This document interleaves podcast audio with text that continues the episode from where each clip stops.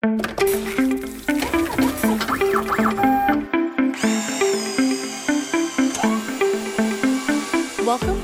OEM Industry Update, a weekly podcast examining the latest news and technology trends impacting product development teams in the heavy duty on and off highway equipment industries. I'm Sarah Jensen, editor of OEM Off Highway, and in this week's episode, I'll be speaking with Chris Fisher, Senior Commercial Vehicle Analyst at Power Systems Research, about the current state of the North American commercial vehicle market. Let's take a listen now. And if you could just kind of um, give an overview of the current state of the North American commercial vehicle market. Yeah, it's well, it's definitely a lot better than it was about eight nine months ago. We'll say that. So a little bit about this. So what we're seeing is commercial truck demand started to rebound in the fourth quarter of last year, which was a very good thing, primarily in the Class 8 heavy truck segment. Order rates for the Class K, sorry, order rates for Class 8 came in stronger than expected, which will definitely bode well this year, at least through the first half of the year. However, there is certainly some concern surrounding the supply chain. Currently, the supply chain is struggling with the surge in demand, and companies are really having difficulty hiring enough workers. Imported parts are also experiencing delays at the ports, and we're expecting these, these issues to continue through at least the first half of the year. So basically, truck demand is not the issue. It's getting mm-hmm. getting the various components um, to the line so they can they can manufacture. We've actually taken up our Class Eight forecast this year from around 200 and somewhere around 240,000 up to around 265 270,000. So that's that's a very good sign. Mm-hmm. Okay.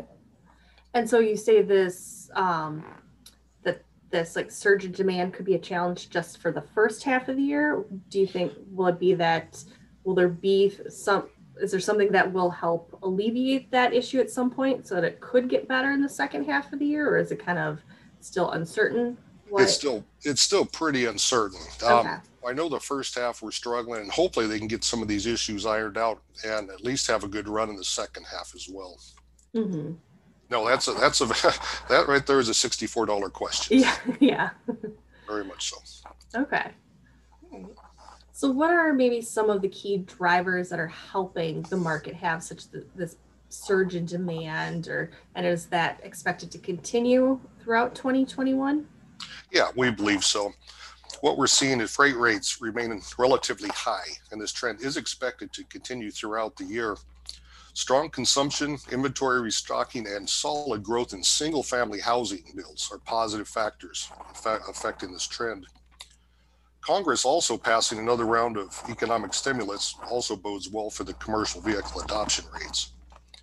While coronavirus continues to negatively impact the economy, PSR does believe the effects will cause significant slowdown, or does not believe it'll cause significant slowdown this year.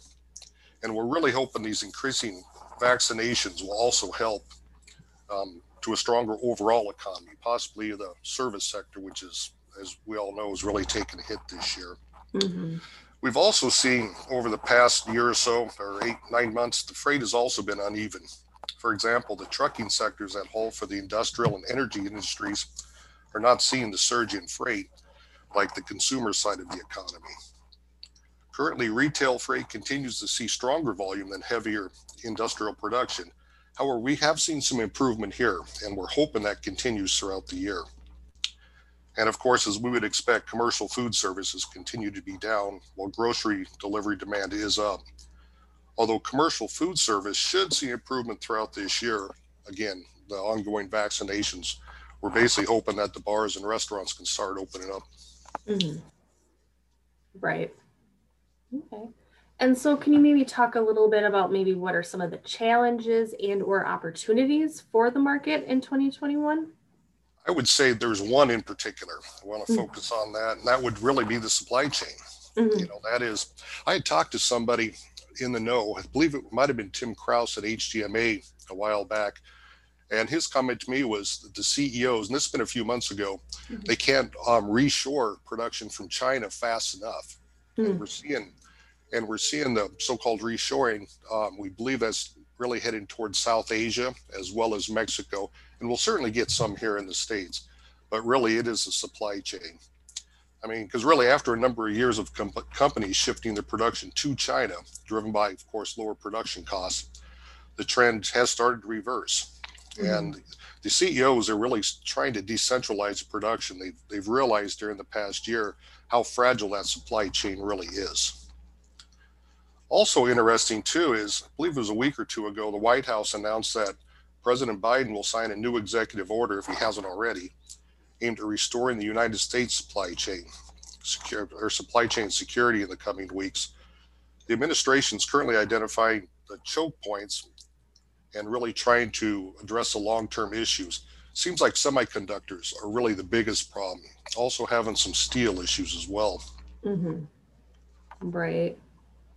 Yeah, here I saw news that he had signed that executive order yesterday. Yeah. Oh, okay. Yeah. Mm-hmm. So yeah, so do you see that maybe will that help the market in any way or will is it too soon to tell and it'll kind of depend on how that policy well progresses. as far as you know how that how that goes you know the policy yeah. not too sure but the, the really good thing is when when the ceos have identified this as mm-hmm. a serious issue you know not just the virus but i believe the trump tariffs um, caused a little impact too earlier last year as well and so they're they're realizing the fragility of their supply chain and they're they're trying to decentralize that a bit.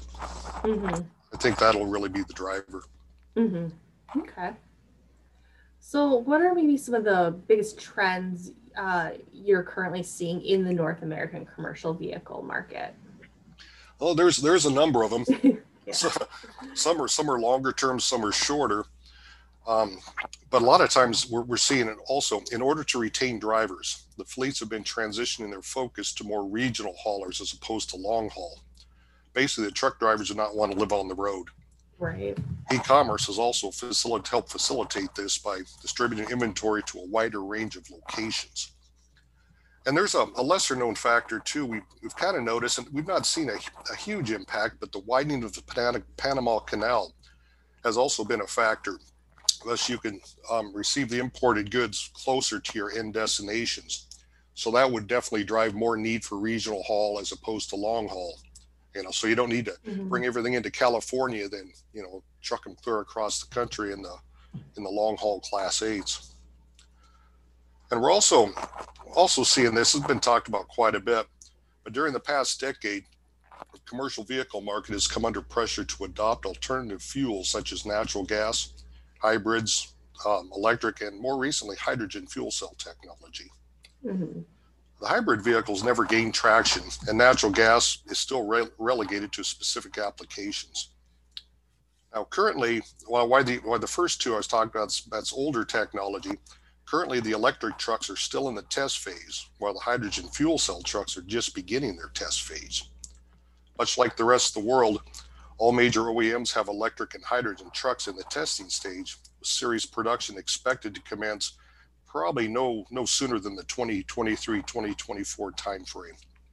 However, there's as you can imagine, there's still numerous barriers that have to be overcome mm-hmm. before adoption be taken place on a large scale, primarily with trucks, not so much buses, but the, the trucks, the for hire.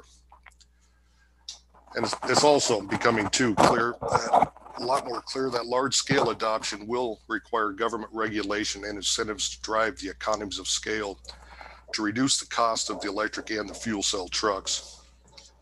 So basically, at this point, I mean, currently, we believe the strongest growth will be in the transit bus and pickup and delivery segments, where their charging infrastructure is more readily available. Mm-hmm. Now, since the transit bus purchases are typically controlled by local and state governments, this is a prime segment for electrification. Basically, the municipalities are typically not for profit. And so they have money, they can spend it.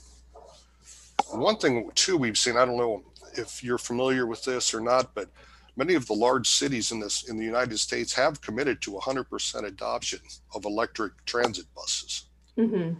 You know, a lot of these time frames, I've got a whole bunch of examples. You have California, CARB established a mandate requiring all transits to be zero emission by 2040.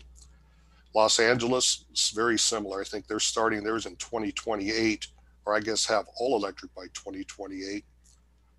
San Francisco by 2035, and of course Seattle, New York, Chicago, as well as um, as well as a number of cities in Canada have also put in timelines to have zero emission. Now, whether they hit it or not, it's hard to tell, but they're definitely going that way. And if if any segment can do it, I would definitely say the buses can. They've got the infrastructure there. Mhm. Okay. And how do you maybe foresee the market continuing to progress through 2021 and maybe into 2022? Well, looking ahead, we believe heavy truck production will continue to improve through at least 2022 and likely into 2023 as really the truck capacity rebalance. So we had in 2018 and 2019 extremely, extremely strong years in demand and production levels for Class 8. So the fleets are still somewhat young, but they are aging with this year um, in such sharp, sharp decline. Or I'm sorry, last year in such sharp decline. And generally, the shock and awe of the pandemic is past, and the global Mhm. economies are generally stronger than they were six months ago. So at the end of the day, freight continues to be hauled, fleets need to be upgraded. While we expect the nev- negative effects of the pandemic to remain throughout the year, it's really the drama's out of it compared to last year. So we're seeing we're seeing very good things moving forward. Okay. Great. Um, well, I think those are all the questions I had for now. I don't know if you had anything else you wanted to add about what you guys are seeing with the North American commercial vehicle market. I think that's a pretty good summary. I mean, there's always there's always niche in there, but that's a Yeah. that's a pretty good overview, and and basically we do believe the worst is behind us. Hopefully. Yeah. Fingers crossed. Thank you for listening to this week's episode of OEM Industry Update. Thank you again to Chris for providing his insights into the commercial vehicle market. Be sure to tune in each week for another episode to stay up to date on our ever changing industry.